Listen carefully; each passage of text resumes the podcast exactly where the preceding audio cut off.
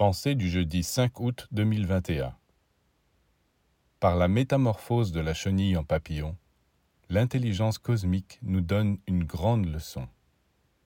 Jusqu'à une certaine période de sa vie, et cela peut être des millions d'années, l'être humain est comme la chenille qui a besoin de manger des feuilles, c'est-à-dire qui satisfait son appétit aux dépens des autres qu'il salit, qu'il déchire. Mais le jour où, dégoûté de lui-même, il décide de devenir quelque chose de mieux, il commence à se concentrer, à méditer et surtout à préparer un cocon pour se protéger. Et ce cocon, c'est l'aura.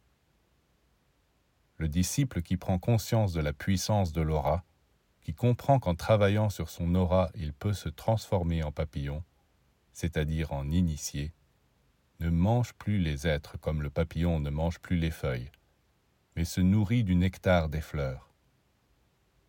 Être un homme ordinaire ou un initié correspond à une façon différente de se nourrir.